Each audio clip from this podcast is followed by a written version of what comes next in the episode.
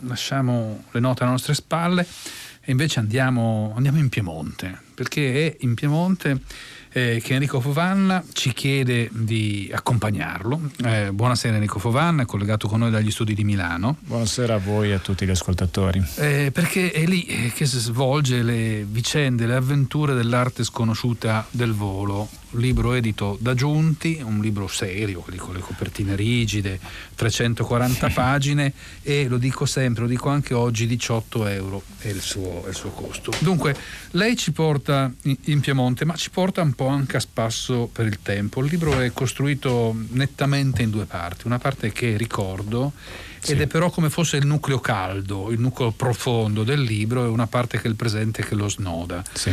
Ci accompagna in quei primi anni 60 in cui, come dire, ambiente le avventure di Tobia? sì, gli anni 60 sono quelli in cui ho cominciato io a visitare questo mondo. Sono nato proprio lì, ehm, sono nato proprio lì a Premosello nel 1961 per la precisione e ehm, lì ehm, ho cominciato a scoprire il territorio, a scoprire la realtà, a scoprire quello che c'era intorno a me. E ehm, queste emozioni me le sono portate dentro come rizomi per, per tanti anni, fino a quando non è nata mia figlia otto anni fa. E forse, non lo so, per risonanza, come ricordo una chitarra, e mi è ritornato dentro tutta la potenza evocativa del mondo dell'infanzia. E lì mi è venuta voglia di scrivere questo che poi è il mio secondo vero e proprio romanzo, eh, di scrivere un romanzo sulla, così, sulla Ehm, sulla fanciullezza. Sì, sulla scoperta, sulle, sulle, prime impressioni del mondo. Ecco, era questo che mi intrigava molto. Ecco, no? però sottolineiamo la parola romanzo perché sì. mh, ascoltandola sembrava quasi che lei mettesse sulla pagina i suoi ricordi. Que- questo succede, tutti scrivono ciò certo, che sanno certo. e quindi ciò che hanno visto, però mh, non, non, vorrei che apparisse un libro autobiografico, credo no, che lo sia. Ecco, eh, allora, lei non è Tobia, o almeno non del tutto. Non del tutto, nel senso che ho pescato pescato, come credo faccia chiunque scriva, ho pescato anche dai, dai ricordi, dalle, dalla, dall'interiorità, insomma, delle cose vissute, per costruire però un mondo di fantasia, un mondo fantastico in cui l'altro succedono gli episodi di cronaca nera che in quegli anni non sono accaduti però è stato eh, certo. E, e questo diciamo è l'altro aspetto perché lei ha scelto come registro, sì. eh, un, un, registro che tende al giallo, anche qui tende al giallo perché io non esatto. lo scriverei nella categoria. Anch'io. Ecco, bene, allora siamo d'accordo. siamo d'accordo. Un punto per ciascuno. Io le, la, le, vorrei chiedere però soprattutto di iniziare a raccontare quel manipolo di bambini che sì. intorno a lei viveva... Ehm, quel, quel, mondo un po' sospeso, erano, lei lo ambienta nel 69 l'inizio del suo libro, sì, 67, 67 diciamo. pardon, che è la, la, la, soglia del 68, esatto. della conquista della Luna, cioè un mondo in cui ne succedevano in tutti i colori, però forse non nella Val d'Ossola, non a Premosello, dove le cose arrivavano attutite, come rallentate. Sì, anche perché, eh, come racconto proprio dagli occhi del protagonista, il mondo conosciuto i confini del mondo conosciuto erano le due creste delle montagne che circondavano il paese, quindi a lungo il bambino eh, crede che quello sia il mondo di cui scoprire appunto il territorio, quindi i ruscelli, le montagne, i boschi, eh, la natura, la, con la sua biciclettina, tutte cose che probabilmente chi è cresciuto in provincia ha, ha fatto. Erano eh, naturalmente anni completamente diversi da quelli che può vivere un bambino di oggi, perché non c'era nulla di telematico, non c'era nulla di distante. E, ehm, anche la stessa televisione aveva quei due canali in bianco e nero, la RAI che viene citata peraltro dai, nelle prime pagine quando arrivano le telecamere appunto per, eh, per questo delitto tremendo che si è verificato nel paese. Non esistevano quindi questi mezzi che trattenevano nelle case come succede oggi, non c'erano nemmeno i videogiochi, i bambini e i bambini si incontravano fuori, si giocavano tra di loro eh, per le strade liberi, senza la paura del pedofilo che poi negli anni successivi si è si è via via materializzata. Eh, si incontravano nel muretto, scoprivano insieme la natura, facevano i giochi in mezzo alla natura. Qui in questo libro ha un grande peso il gioco della lippa, che questo frate che arriva dall'Umbria eh, introduce nel gruppo di ragazzi. Esatto, esatto. Ecco, ci parli di questo frate perché è un altro personaggio importante nello svolgersi del racconto e soprattutto nel, nell'accompagnare questi bambini nella scoperta del mondo. Ma sì, possiamo dire che il frate tecnicamente è il mentore, cioè colui che eh, accompagna, in questo caso i bambini, verso qualcosa che è appunto, come lei perfettamente ha individuato, è la scoperta del, del mondo. Io dico sempre del territorio perché poi in questo contesto coincidono. Eh, dei fenomeni naturali che spiega loro per esempio la forza di gravità, ma non glielo spiega non in termini scientifici, ma magari proprio con la stessa lipa, lanciando per aria il bastioncino che poi cade verso il prato, verso l'acqua, piega i fili d'erba, oppure spiega loro i segreti della natura, per esempio con le farfalle. No? Questo frate a un certo punto riesce a prendere, a far appoggiare su un dito una farfalla e quasi a ipnotizzarla nello stupore dei bambini, a ipnotizzarla con lo sguardo, con grandissima dolcezza. Cioè insegna anche ai bambini come ci si debba, ci si possa accostare alla natura con una dolcezza estrema che poi è il preambolo della conoscenza. È una figura chiave nel, nel romanzo e anche nel giallo, ma più di questo punto eh, oltre questo no. punto non posso avventurarmi per non spoilerare ovviamente. No, no, no, no, no, però a questo punto cominciamo a mettere sul tavolo qualche, qualche carta. Lei diceva che era successo un fatto di cronaca, eh, ce lo racconti perché in questo vagabondare i bambini non c'erano i pedofili, ma forse qualche pericolo do- doveva esserci. Diciamo che in questo paese eh, gli unici elementi di tensione erano gli echi della guerra finita da vent'anni, diciamo. La guerra partigiana, la guerra tra partigiani e fascisti, quindi eh, siamo in Val d'Ossola, siamo nei, certo. nei, territori che per ultimi, anzi, che per ultimi abbandonò eh, abbandonarono l'SS, ma mh, mm, diciamo anche i luoghi in cui si costruì la Repubblica, la prima Repubblica partigiana d'Italia. Quindi gli echi della guerra erano ancora vivi e costituivano le, le tensioni, perché comunque per quanto una maggioritaria e una minoritaria esistevano le due fazioni. E invece eh, la, la, l'episodio di cronaca nera irrompe nello scenario e nella realtà eh, proprio a ciel sereno, nel senso che un bambino... Una bambina? Eh, pre, prima, sì, eh, prima in realtà un bambino scompare. Giusto. Prima un bambino scompare e non se ne sa più nulla per un bel po'. Dopodiché la bambina, che era pure la sua fidanzatina, viene trovata con la testa fracassata eh, sulla riva di un torrente in campagna. E naturalmente il, il fantasma del mostro prende improvvisamente corpo e si dilata e comincia a costringere i bambini nelle case, cioè a fare esattamente il contrario di quello che succedeva prima. È come se un mondo andasse in pezzi in qualche modo. Eh sì, in frantumi, cos'è la, paura, la paura, come se la paura mandasse in frantumi, in, come se calasse dall'alto quest'ombra, no? Mm. e quest'ombra scura proprio dalle montagne come è l'inverno nei territori montani, quando il sole arriva a fatica e se ne va molto presto. Così quest'ombra della paura scende e mh, mm, costringe le mamme a ritirare i bambini nelle case. Ecco, ecco è anche il momento in cui il protagonista inizia a sognare, a fare un sogno che diventerà sì. un sogno ricorrente nella, nella, sua vita, il sogno che, che, importante, non fosse altro perché è il, è il, pretesto del titolo del libro. Ci, ci racconta sì. un po' di questo sogno? Sì, quando ho diciamo, scelto il titolo, che non è stato il primo in assoluto, ma ho capito che era quello il titolo che più, meglio si attagliava al romanzo, L'arte sconosciuta del volo. Che cos'è l'arte sconosciuta del volo? È diciamo, questa, questa capacità di esperire la leggerezza, cioè andare appunto contro la forza di gravità, cioè tutto ciò che è gravoso ci appesantisce la vita, che però è anche tutto ciò che ci rende la, la vita vera, perché la vita è fatta di difficoltà. E il bambino fa un sogno, e fa un sogno fin da piccolo, fin da quando gli capita di vedere Bob Beamon, mm. che come era no. il mitico saltatore in lungo che migliorò di 50 cm il precedente record del mondo tenendolo per decenni. dopo averlo visto nella tv in bianco e nero alle Olimpiadi di Città del Messico del 68, lui comincia a sognare, anche lui, anche il bambino comincia a sognare di controllare la forza di gravità semplicemente pedalando nell'aria, un po' come fanno le renne di Babbo Natale nei cartoni animati.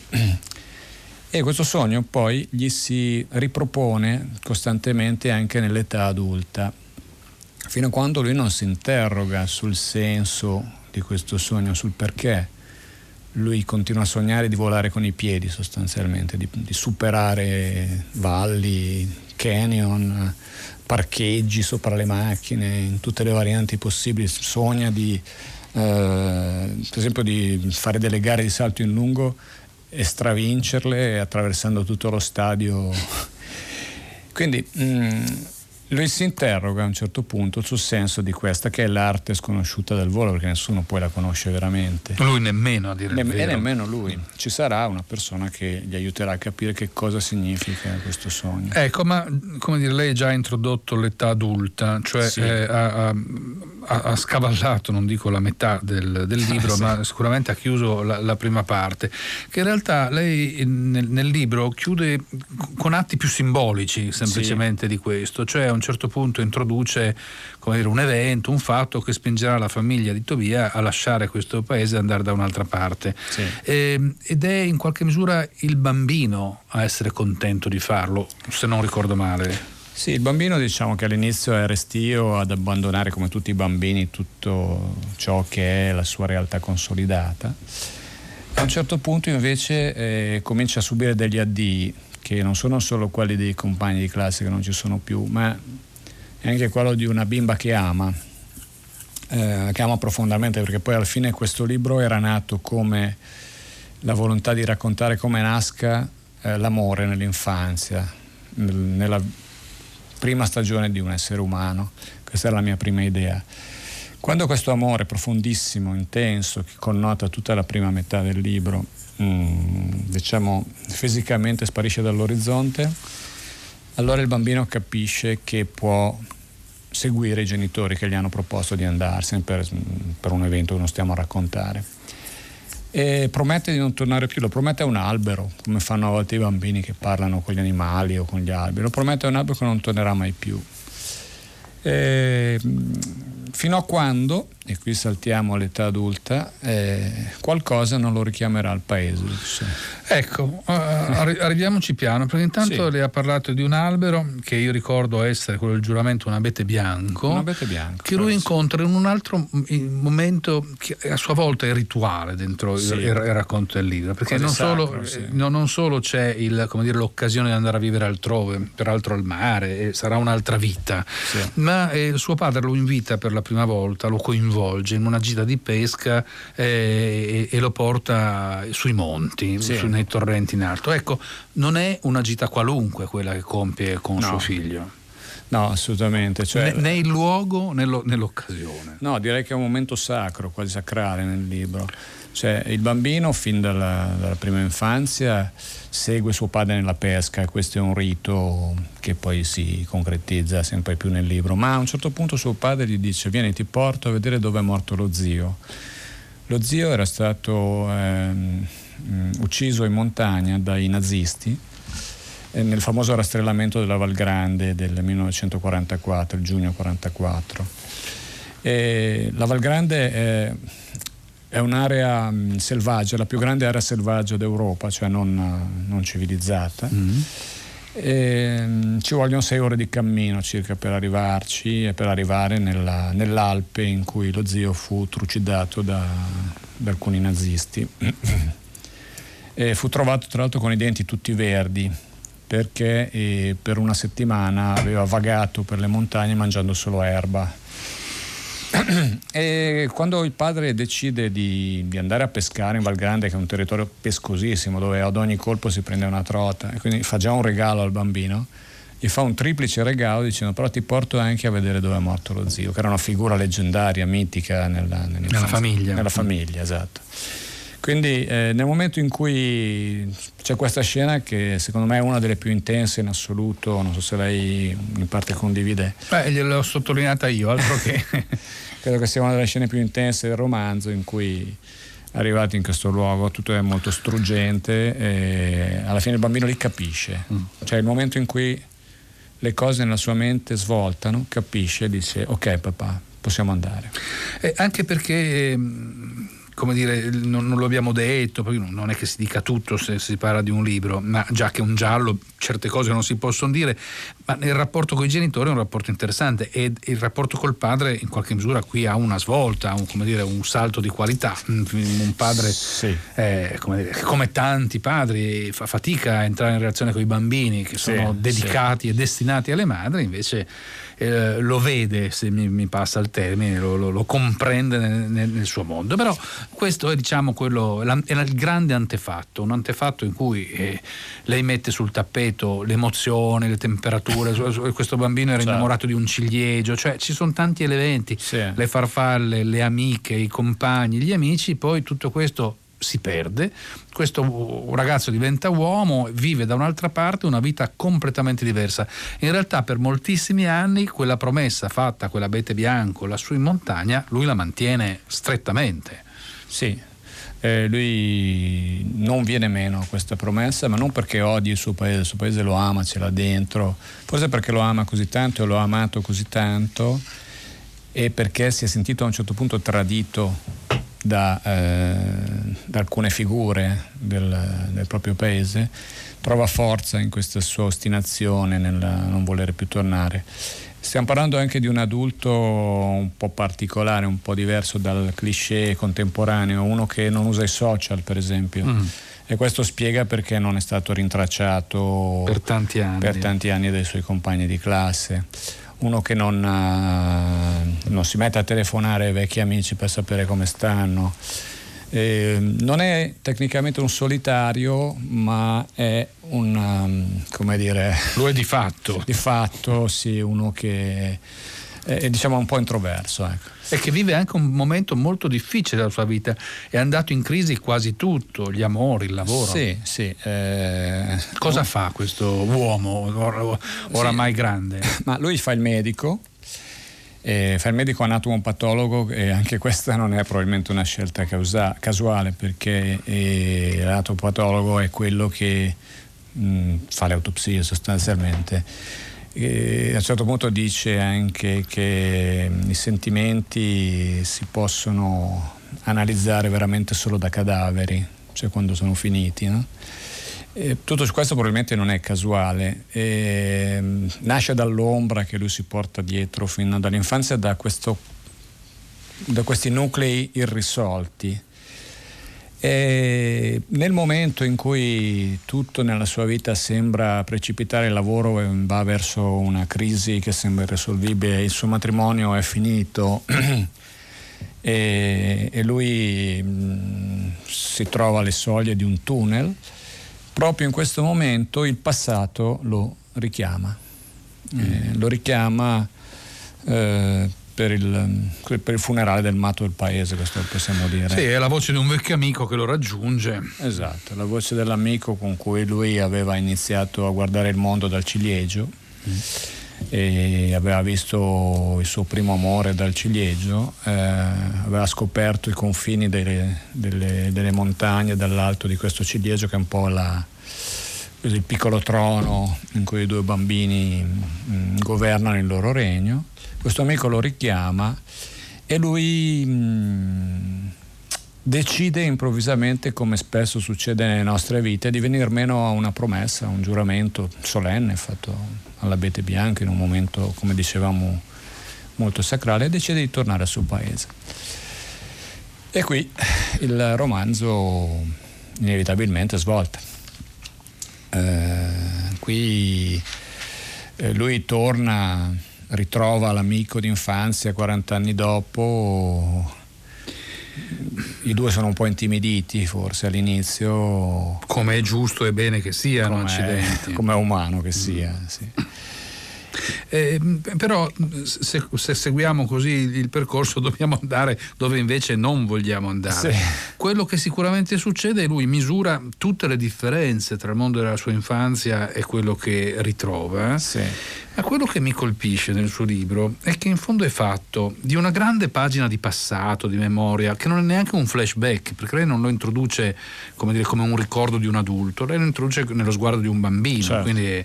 Ho cercato di mantenere questo Esattamente. Sguardo. E poi tutta la seconda parte del libro, sì, è fatta di presente, ma in realtà è tutta proiettata al futuro. Questo libro è, mi sembra sospeso tra un ricordo e un domani. Il presente è la dimensione meno agile da maneggiare, più dolorosa, più difficile e più faticosa, mentre il futuro è lì che incalza e sembra migliore di quello che c'era dietro. Ma guardi, eh, mi viene in mente la frase con cui ho aperto il libro appena dopo il titolo, che è questa frase di, di Kafka, Kafka. Kafka, che scrive l'amico Max Brode, gli dice anche da vecchio tu sarai un bambino con i capelli bianchi. Eh, credo che si attagli perfettamente al, al, protagonista. Tobia da adulto è il bambino, è un bambino, è rimasto un bambino, a caso della sua introversione, se così si può dire con una licenza, è eh, una caratteristica infantile che lui non ha mai perso, non ha mai voluto perdere. Forse con questo non ha perso neanche però lo sguardo e ehm, in parte l'ingenuità e la curiosità, eh, che sono le caratteristiche più belle dei bambini, quelli che accendono poi eh, lo sguardo e tutti i sensi. E, ehm, grazie, a, grazie anche a queste caratteristiche che lui, come lei dice, eh, il presente diventa una, un territorio di mezzo, una mm. terra di mezzo in cui in realtà ci si muove un po' di disagio. Un po stento, sì, c'è, c'è, un, c'è, un, altro sentimento che accende e rende vividi i colori nella vita delle persone, che è la paura, che sì. mi sembra giocare un ruolo importante nel, nel suo romanzo. Ma sì, eh, adesso poi ci ho riflettuto spesso anch'io su questo fatto. Eh, gli psicologi dicono sempre che la paura è un po' il contrario dell'amore, cioè dove c'è l'amore non può esserci la paura, dove c'è la paura non può esserci l'amore. È possibile che io in maniera del tutto inconscia abbia un po' tenuto conto anche di questo. Eh, la paura io ho cercato più di descriverla, di descriverla veramente più con fenomeni fisici, quasi raccontando la, la fisicità dei, dei luoghi, eh, il meteo quasi, raccontando ehm, gli sguardi, insomma, beh, ho cercato di renderla molto fisica perché era, come lei dice, un elemento chiave poi del romanzo. E allora, tra ricordi e futuro, tra un presente in cui comunque si deve vivere e, e si vuole vivere, perché non si raggiungerà il domani se non, se non lo si attraversa nell'oggi, si snodano le vicende di Tobia, che Enrico Vanna ha racchiuso in questo suo romanzo L'arte sconosciuta del volo edito da Giunti e in vendita a 18 euro. Io la ringrazio molto per averci introdotto alle atmosfere, ai temi e alle vicende del libro. La saluto moltissimo e la, la ringrazio. ringrazio. e saluto tutti gli ascoltatori. Grazie a lei. E con questi saluti però si ampliano i saluti, io devo salutare tutti voi all'ascolto, ma naturalmente chi ha fatto questa trasmissione, tutta la redazione, Carlo D'Amicis, Michele De Mieri, Lea Gemmato, Clementina Palladini, Daniela Pirastu, Laura Zanacchi. La regia di Benedetta Annibali, la cura di Susanna Tartaro, alla consol tecnica Luciano Panici che ha preso il posto di Enrico Murgia. Da Enrico Morteo un saluto a tutti gli ascoltatori e una risentirci a domani pomeriggio alle 3. La linea passa a 6 gradi a Luca Damiani.